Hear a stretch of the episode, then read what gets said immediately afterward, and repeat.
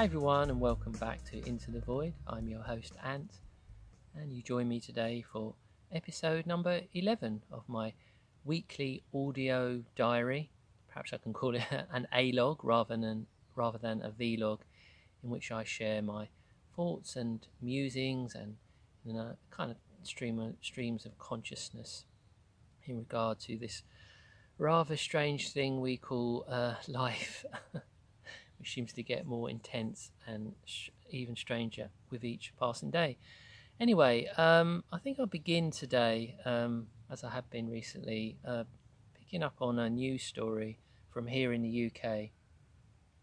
So at the beginning of the week, um, there was a problem uh, at um, air traffic control. They, it was claimed that there was a technical issue and that um, basically downed um, all incoming and outgoing flights from U K airports, which, as you can imagine, created um, havoc, and the repercussions are still being felt now in terms of people's flights being um, either delayed or cancelled. Now, on the one hand, of course, you might think, well, and not particularly, why are you sharing this with us? It's not particularly interesting news stories. Um, there are always delays at airports, especially in this day and age.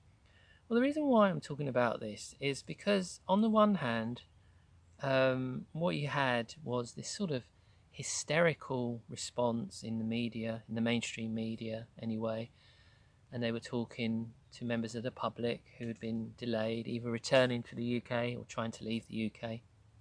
And of course, we get the normal response of people being pissed off and, and angry, of course, which is understandable. I mean, I would be in that situation if I was meeting a person.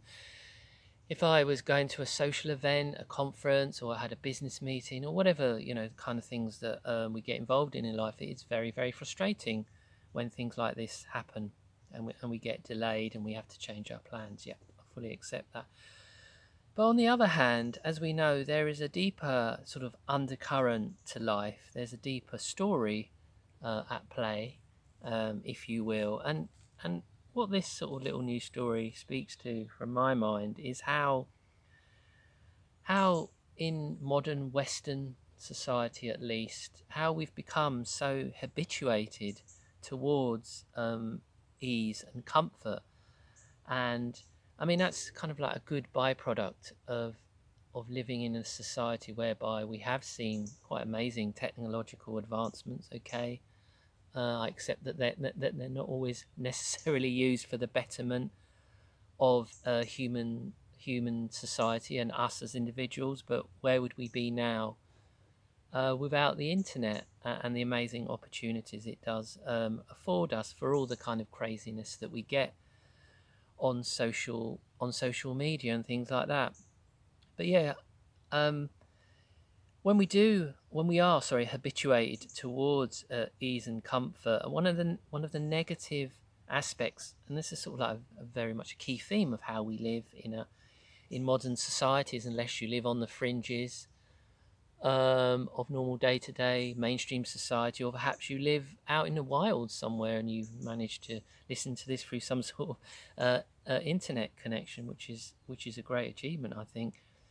Um, So when we when we do when we when in a, in a sense, and this has been spoken about, of course, over many many thousands of years, about the time, the kind of rise and decline of societies and civilizations in terms of ancient Rome and ancient ancient Greece, is when when the delusions become so strong and the kind of pull towards comfort becomes so strong.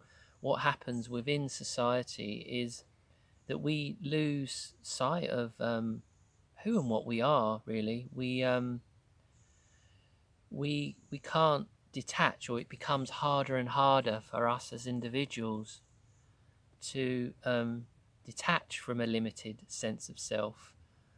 And um, you know, this leads to what Gurdjieff spoke about: this idea of machine men and, and machine women. This sort of um, type of consciousness whereby there's very little um, kind of deeper um, thinking that that's uh, occurring.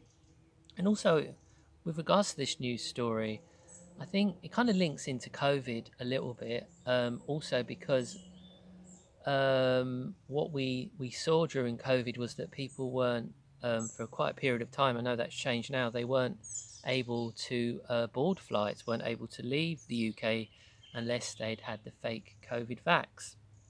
I think most of Europe now, certainly most of Western Europe, and I know Canada as well, I'm not sure about the States, but as a U K citizen, I can now travel to most of Europe, as I say, in Canada, um, even though I haven't taken the fake COVID vax. But as we know, at the time, that was used as a form of coercion.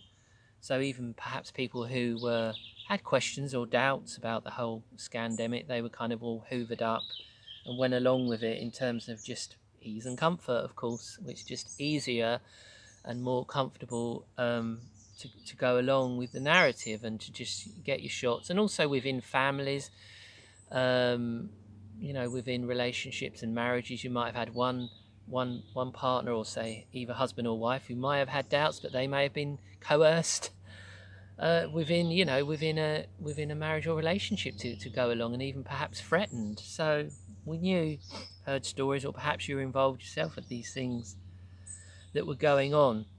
And so the reason why I'm talking about this in regard to COVID is um, the kind of mainstream, as I call it, there's such a thing, the kind of mainstream knee-jerk truth of you that's being put out there with regards to this um, kind of technical issue.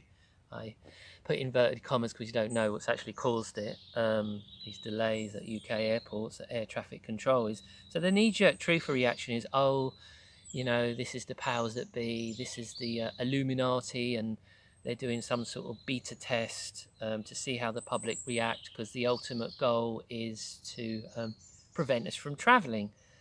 Um, you know, it is said that the elites, they want the skies for themselves, and they don't want us, us proles um, travelling anywhere other than around our little uh, fifteen-minute cities, so it is said. Now, I don't necessarily agree with this, because and because it's a kind of truth and knee, knee-jerk view, it hasn't been thought through in respect of, um, for a lot of people, they're two weeks, for a lot of British people, you know, who are really ensconced in mainstream life, they're busy, they have families and all the rest of it, their week or two weeks in the med every year is about the only thing that keeps them going, is the only thing that keeps them within a dysfunctional relationship. It's the only thing that keeps them, you know, toiling in work, in jobs that just aren't serving, that are perhaps even slowly killing them due to the stress. So it's just that thought of two weeks, if I can just fall over the line in July and August when the kids are off, and we can go to the med for two weeks, or wherever it is, maybe further afield, maybe Florida, of course, which is a very popular um, destination for a lot of um, British people as well.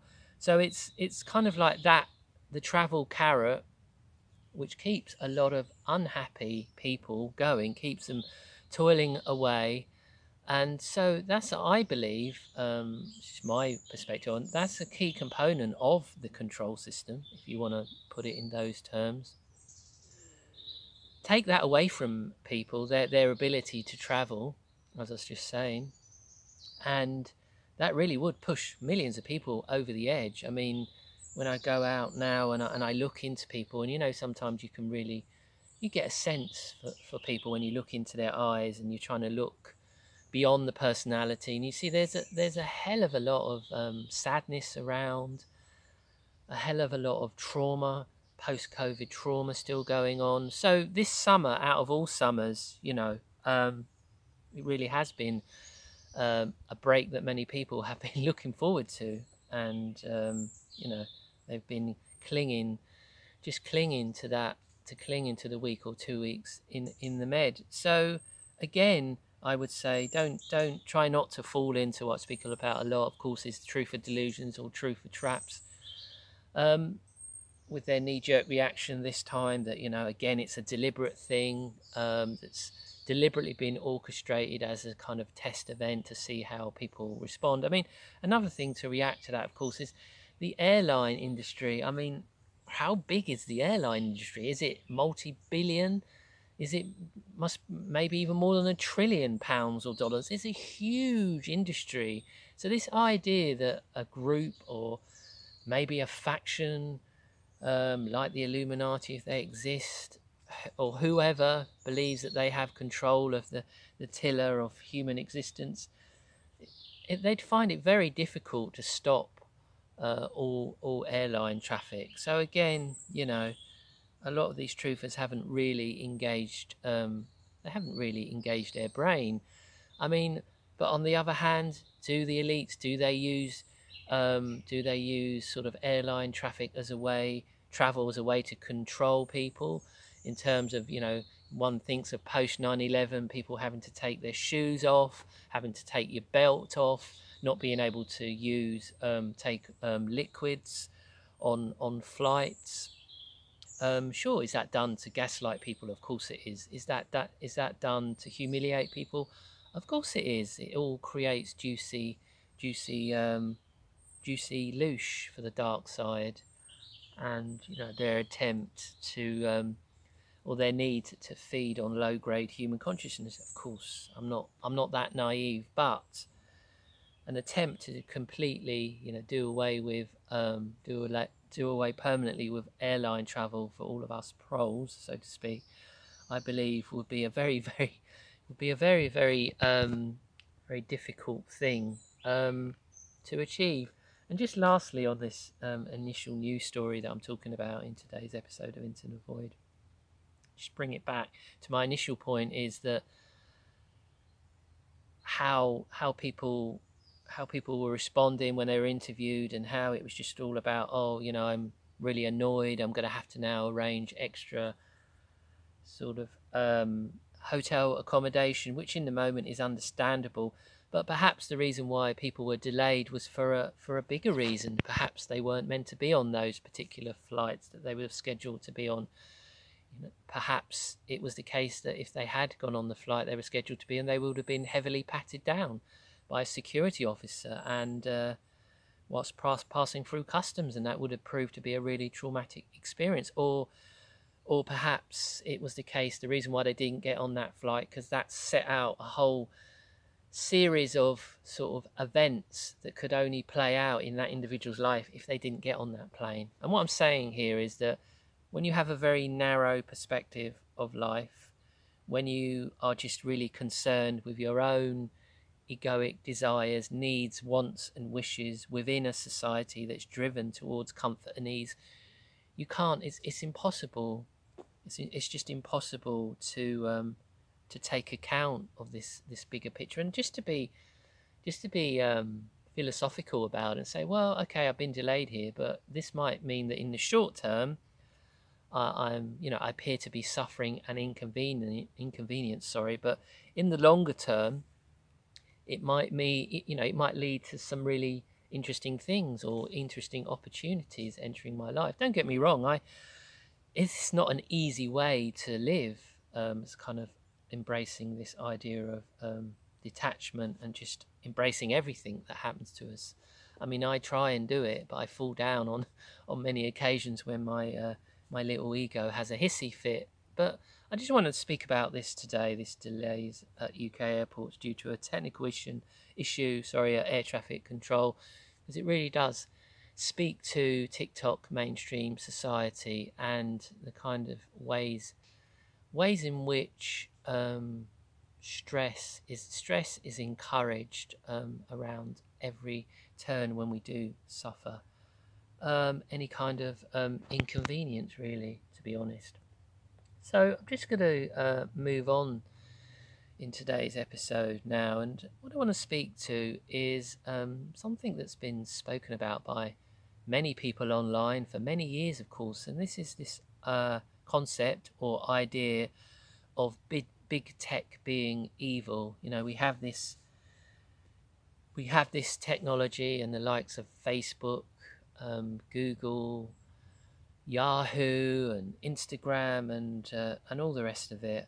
And um, of course, we have these devices, and they're in our pockets, and they're about our person all the time. And many many people have singled out Google or I call it the world's brain, of course, because what happens now, the reason why they call it Google the world's brain is because for all of us, and we all fall into this way of being because it's just, again, easy and convenient, is when we need to look up something immediately, we will turn to um, Google and use that as a search engine. Well, of course, anyone that knows anything about computers and the way in which Google search algorithms work, they know that it isn't a real search. It's only bring, bringing up kind of heavily, how should we say, heavily regulated um, types of searches that certainly might not be the kind of information you're looking for. Anyway, that's that's um, kind of going down another another avenue, really. But yeah, this concept of Google being evil is also sort of ironic, ironic as one of Google's taglines, of course, is "Don't be evil."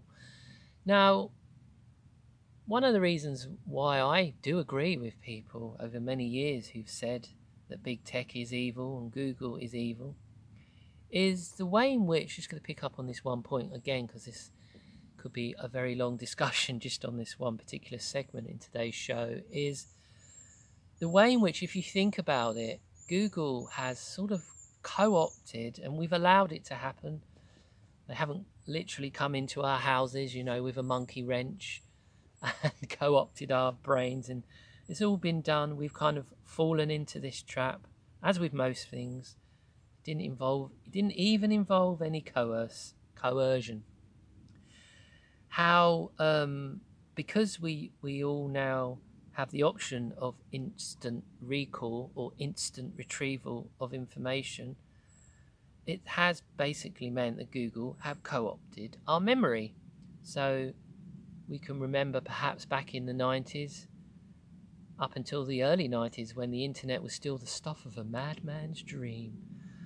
um, we just didn't have that option of um, a device acting as our memory uh, and as an instant recall of information. So you probably would have been able to recall um, your closest family's um, landline telephone number, probably some colleagues at work, um, your own work telephone number if you were at work back then. And um, of course, it, it was the case that our, our memories, because we didn't have this option, the option of Google, the world's brain, we did, we were using our memories um, in a much more extensive way, perhaps the ways in which they were, were designed to do. I, I know myself, even just in terms of, it's slightly different, but it's still this idea of having access to something instantly is more and more now. I don't even, if I'm trying to, say, figure out a very basic sum, a mathematical sum, let alone some sort of equation, I will just, if my phone happens to be around, I will pick that up and I will use, um, I will use the calculator option. Now, of course, we know calculators have been in widespread use since the seventies and or eighties, of course. But the fact that they are part of smartphones, or as I call them, our, our dumb phones, again, it's something that um, I w- once would have been able to do, unaided by a machine, which now I just think nothing of. And, and this is how these things insidiously um, creep into our lives. And I know with my kind of nephews and nieces who are in their twenties mainly, how it is common for the younger generation, mainly because they tend to have their phones about their person twenty-four seven, as I probably would do if I was um, of their age now in my twenties or thirties. I mean, I'm sure I wouldn't be any different. That's just the way social conditioning goes. And when you're young, it's very difficult to stand outside social conditioning. Very, very difficult indeed. The pressures to go along with the crowd, especially in this social me- media age, age, and as we see through aspects of kids being bullied at school, It's, it's very difficult. Anyway, um, yeah, it's um, it is having um, a big impact on, on our on our memories, which I believe are, as I was saying just a while ago, I believe our memories are being co-opted, um, are, are being co-opted um, by by Google. And if you think at the moment, we can see certain processes within society. I mean, what happens in the future if we don't have the internet in the current form, what ha will happen in the future? I'm not saying any of this will happen. I don't have a te enough technical knowledge of the internet. I know it's kind of perhaps um, would be very, very difficult to bring in a kind of internet where it's a bit like a, a streaming service like Sky, and you have different packages which would in uh, uh, each package would uh, enable you kind of like different access to different websites, etc, etc. I don't know how possible that that is, but anyway, yeah, who knows in future the impact going into the future sorry this is going to have on, on our brains and the way our brains develop and the way our brains evolve, if we are using uh, our memories to thank thanks um, to the world's brain, Google. Um, how are our memories, um, our capacity, sorry, to use our memories, how's that going to evolve in the future? I think that is quite a disturbing question oh, um, to answer. Sorry, I was distracted by a wasp on my recording device there. He's gone now. Uh, yeah, and of course with the development of A I as well, eat further, even more, the use of our memories, the use of our memories are going to be are going to be um, compromised in in quite um, quite a major way. Anyway, I think I'll uh, move on now, and um, I just want to bring us from a conversational about big tech to just to a more um, kind of grounded Uh, point that I want to talk about, really, sort of um, in a philosophical uh, dimension. Um, what I call this is human camouflage. I've spoken a little bit about this before on my sister's show, Discerning Consciousness, but this is this the idea of how we present ourselves, how we operate in our day-to-day lives. And why I talk about it in terms of human camouflage is because, as I've spoken about before, as I was saying, in terms of what is known as the operator mode, is whereby I think more and more as we go forward, and I don't mean to be too, what's the word, too pessimistic, but I think we have to be realistic. Whatever's coming down the track, I was just speaking about last week in episode ten of Into the Void, whether there is a COVID part two, irrespective, we know we're going to be tested going forward, because um, the dark forces need to, as their power slips away, they're going to need to create even more diversions and distractions that basically are all about creating fear. As we know, it all, as with COVID, it was all at its core about creating fear. So if we do return to a situation whereby, you know, we are facing physical restraints on our movements, whereby people are angry at us because we're choosing certain options and perhaps we're being isolated within our own family or family um, network, our own friend circle, or perhaps, you know, even at work, we're being ostracised because we're making certain choices, whatever it might be, not just re with regards to COVID restrictions and COVID fake vaccines. I just mean whatever might come along that, Um, as I was talking about last week, as it causes a kind of um, a real um, kind of binary, causes people to start making binary decisions as society becomes more and more, more polarized. So how do we operate in that kind of world? Now, I believe more and more it's not about um, running off to the shack in the woods, as, as tempting as that is, I have to say, as I've said many, many times. It really is the art of human camouflage. So as we go about our day-to-day lives, more and more in recent times, I've personally, this is just me, uh, my perspective, I've found it helpful to not come from a mindset of, I need to find the others, I need to find people that share my point of view on COVID, on nine eleven, or all of these kind of, as I call them, you know, sort of, truth for litmus tests. You know, what does a person think about nine eleven? What do they think about, I don't know, you know, Kennedy assassinations? What do they think about chemtrails? All those kind of things. Um, I think if you get too caught up in needing to find people who share the same view on those types of things, it can limit you as you go about your day-to-day lives. You can sort of other people, excuse me, sorry, um, you can get into a situation where you sort of become quite narrow-minded in terms of who you're going to hang out with, who are going to be your friends. I mean, I I kind of, I found it helpful really to just come from a more of a humanistic aspect, and I have friends really that maybe would be quite shocked if I shared my worldview, to be honest. But in some sense, does that really matter?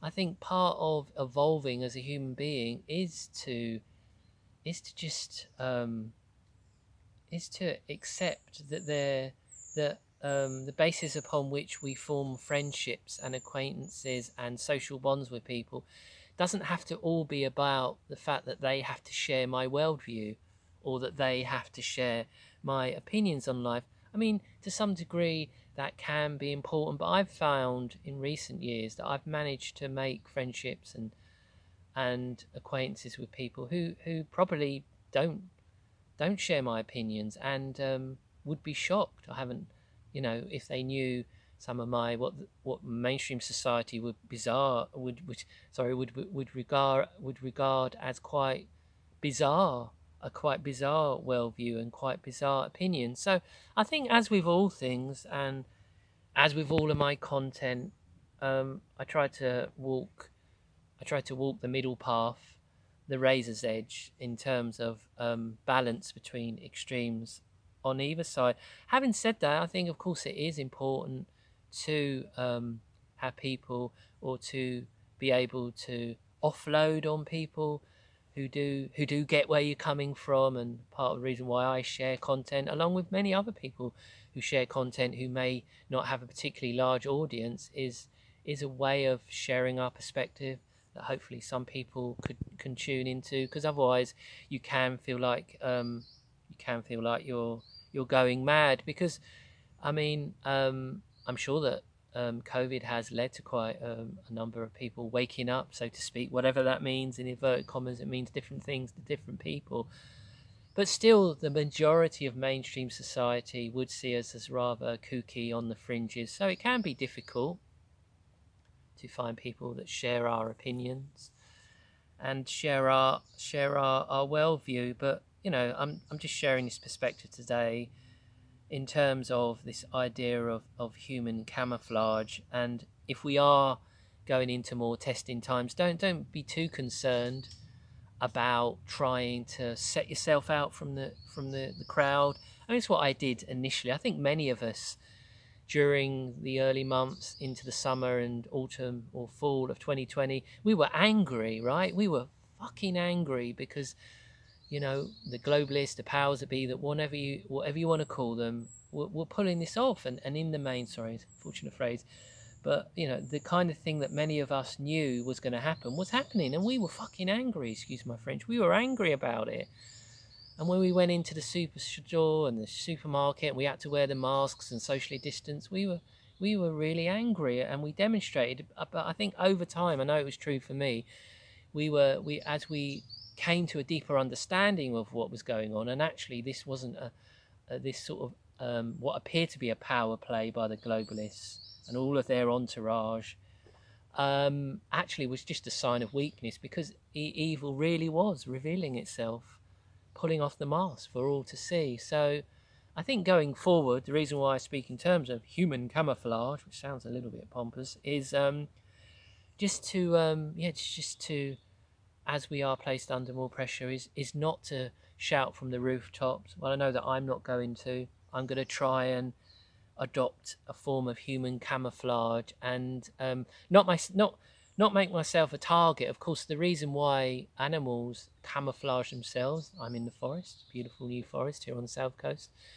You can hear the birds in the background, of course, but why do animals, they camouflage themselves in order that they are, um, in order to save energy on the one hand, but also, of course, so that they they uh, can hide themselves from, from predators. So that's what, that would be my, kind of the way I'm going to go forward. I'm going to try and camouflage myself from from the haters, because let's let's be honest, there are still quite a lot of haters in day-to-day uh, mainstream society who who really, you know, they don't want to look at truth. They don't they don't want to look at um, life in a different way. They don't want to look at their own um, psychological baggage, if I can put it like that. They really want to have um, their brains poured with um, propaganda from from the mainstream um, media. So I thought I'd just um, share a little bit of the idea of um, human camouflage in today's episode. So next I'm just going to pick up on something on kind of like a magazine element of my show, which I regularly turn to a feature, and that is um, an energy update, Ant's energy update. In this particular episode, I'm not sure if it comes under energy. Anyway, um, it's the way I experience time, and um, is really changing quite dramatically, and um, that is in two ways. So um, if I'm, say, doing gardening, which I've do, been doing quite a lot of recently, quite um, basic tasks like pruning a hedge or maybe weeding or cutting the grass, tasks that some people might find onerous or boring, but I've found more and more that I can really lose myself into these tasks. And so say I've been doing something for two hours, pruning a hedge for two hours, at the end of that I can look at my watch and it's literally just felt like two minutes or five minutes. So what I'm finding more and more with the energies rarefying on the planet is, of course, time. I know on one level, on one hand, um, pardon the pun there, the second hand, um, doesn't exist.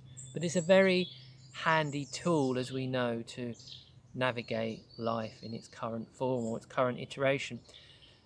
But to be honest, I'm finding it less and less useful, basically, because, as I was just saying, five minutes can feel like um, two hours. It's It's really, it's really strange um, what I'm, what I'm experiencing. And whereas before I understood this on a sort of, you know, a sort of mind intellectual level, a lot of these spiritual phenomena, we can say, oh yeah, well, I know that time is an illusion. And more and more, you know, I, I am, I am really, I am getting that sense that it is. It's, it's going to increasingly, as the energies increase on the planet, it's going to become, and more and more, everything, the focal point of existence just becomes the now, the now, the now, the now, each passing moment, or what um, one of my former guests, Joe Marshala, talks about, repeatlessness. And um, more and more I'm really feeling this on a really, really, really deep level, not just on a sort of intellectual, conceptual level. I'm really feeling that as we move forward, especially um, how we perceive time, how we conceive of time, how we um, use it as a kind of um, a measure, a unit of measure to navigate our days and our weeks and our months and our years during um, our extraordinary journeys through life. It's just going to become an more and more and more and more irrelevant. And um, yeah, it's a fa- I think it's going to be um, a sort of fascinating, if not rather troubling, this, this um, slightly unsettling, sorry, I should say, thing to experience, because we've all been habituated into a sort of certain way in which we we we navigate the world whilst using time, whilst using our clocks and our watches and our dumb phones, increasingly, of course, to tell the time. Um, and also in terms of um, how I've been experiencing time, how that's changed, and of course this is something that many people are, are reporting on, is um, do you think about how how we experience the feeling of a day? That sounds weird, doesn't it? How do you feel about a day? But I mean in terms of, so we're at the weekend now, I'm recording this, I believe it is um, Sunday the third of April twenty twenty-three, yeah. The day in which this is, um, I'm um, releasing this on my Discerning Consciousness podcast site, Podomatic site. Um, but up until recently, I would say for me, a weekend had a certain feel. But even within a weekend, there would be a distinction. So like a Saturday, I'd generally be more busy, but then a Sunday would be more of a kind of like more of a relaxing day, perhaps more hanging out in the garden. Uh, I generally do my recording, recordings on a Saturday, and as I say, and upload them on the Sunday. And then sort of within British culture, Sunday typically is kind of like a slowing down, a slower paced day. So this is seen even within culture, dare I use such a word, in kind of mainstream uh, context. So for many, many years, the B B C, their T V programming on a Sunday late afternoon from around about sort of five o'clock tea time, six o'clock, and then into early evening, has gone something along the uh, line of Songs of Praise, Countryfile, then antique, the a- Antiques Roadshow. So programs, you know, that aren't, yes, on the one hand, they are entertainment shows. They are said to be entertaining if you watch such things. But they are, on another level, also about, you know, getting people used to um, the working week starting on a Monday. So they're kind of about slowing people's energies. So it's about how the culture is trying or attempting to set the sort of mood of the general public, if I can also put it like that. But that also speaks to the way in which a day would have a certain energy. So even without this kind of the way in which the culture tries to shape people's perceptions, their moods, and how they feel about themselves and life, of course, there is a side to that. There is a sort of certain feeling, I think, up until recently, um, that a day would have, like the weekend, Saturday or Sunday, like I was just saying. But for me, um, in recent times, I'm actually even struggling when people say, "Oh, Ant, what day it? What day is it? What day is it? Sorry, during the week." I, like, I literally don't know. Um, I know sometimes people will say that to to appear kind of spiritual and woo-woo. I'm spiritual. I don't even know what day it is. Hell, I threw out my watch years ago. Um, but in recent weeks, um, I really there are some moments in a during a day when I have to think, what day, what day is it? It doesn't even feel like a Tuesday, Wednesday or Thursday, because that normally would be my kind of, I would use that. My spidey senses will, what am I feeling? Oh yeah, it feels like a Thursday. Oh yeah, it feels like a Friday. Now I, I don't even have that sense of what a day feels like anymore. And it's just literally kind of like, um, I, I'll have to go and check, or I'll go and have to ask someone. And I think this is all about what many people are speaking about in the alternative new age sphere, about how our reality is changing and how um, how we experience time is changing, because existence is, uh, the point of focus of existence is changing to just um, just to, to right now, in this moment, in this moment, as I just said, and this idea of Joe Marshala's repeatlessness.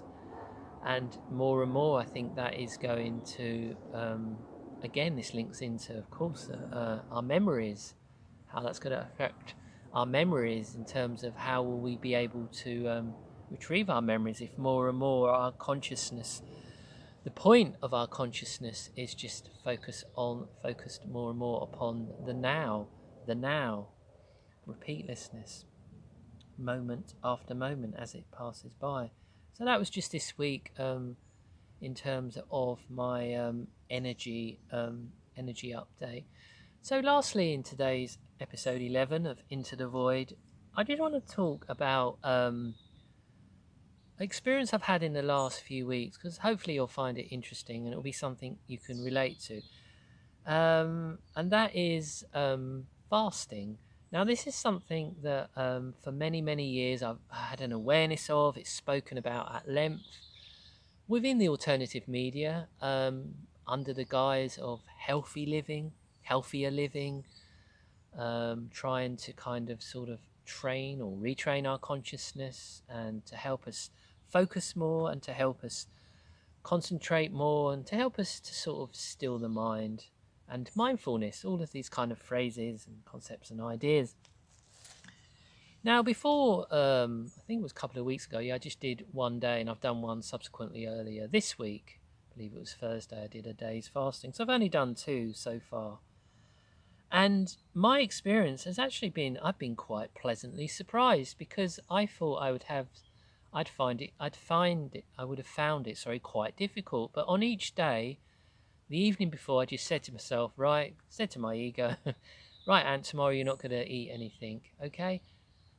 And because um, I didn't, f I, I thought I'd find the discipline, the food cravings really quite difficult, but on each day, I really haven't, I haven't found it difficult at all. I think it's because I said to myself on the previous evening, right, this is what I was going to do. And you know, when we set ourselves a target, we, we get some kind of upliftment or a sense of fulfillment from, from um, the discipline of completing the task. And on this occasion for me, it was having two days, um, having two days of not eating. And as we know, there's a lot of, um, you know, good science, science around the benefits. And of course, in terms of the spiritual dimension, we can go back many, many thousands of years to the teachings of the Tao in terms of um, the health benefits uh, of, of fasting.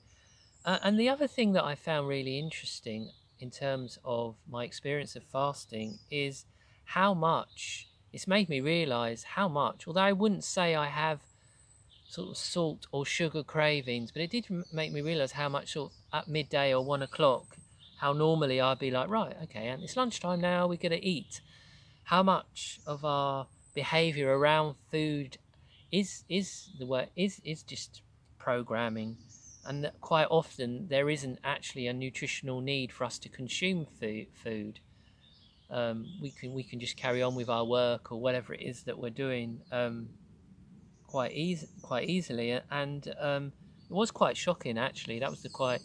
That was the disturbing element when I realised, oh my God, how, how much of my my food or nutritional habits or my food cravings, perhaps I should say, are are quite um are quite unconscious really, and it did it did make me it did make me realise that how much of my consumption of food is driven by a desire to by a desire to you know get a dopamine hit. hit to get a certain physiological um, reaction, to get a certain chemical response or chemical reaction um, in the body. But yeah, I'm, I'm glad that I tried that, and I thought I'd just share that with you guys. Um, I uh, go in a days without eating um, any food, and this is something else that's quite interesting is when I've mentioned this to a few friends and family, they go, "Oh my God, Anne, how could I couldn't I couldn't get past like one, two o'clock without um without eating. You know, I would be literally be on the floor. I'd be um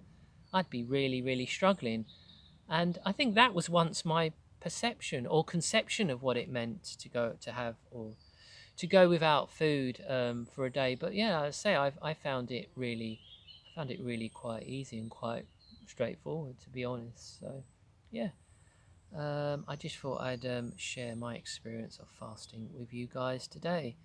So I think I'll round things up here today. It's a lovely day in the New Forest today, bright, sunny, and you can probably hear on the audio because uh, I've not mentioned it, no no wind at all, or, or a very very um, very very slow wind. Anyway, thank you guys for for tuning in as always. I really do appreciate um, your support, and yeah, you'll be able to catch up um, with Into the Void next week for episode twelve. So thank you all again, bye for now.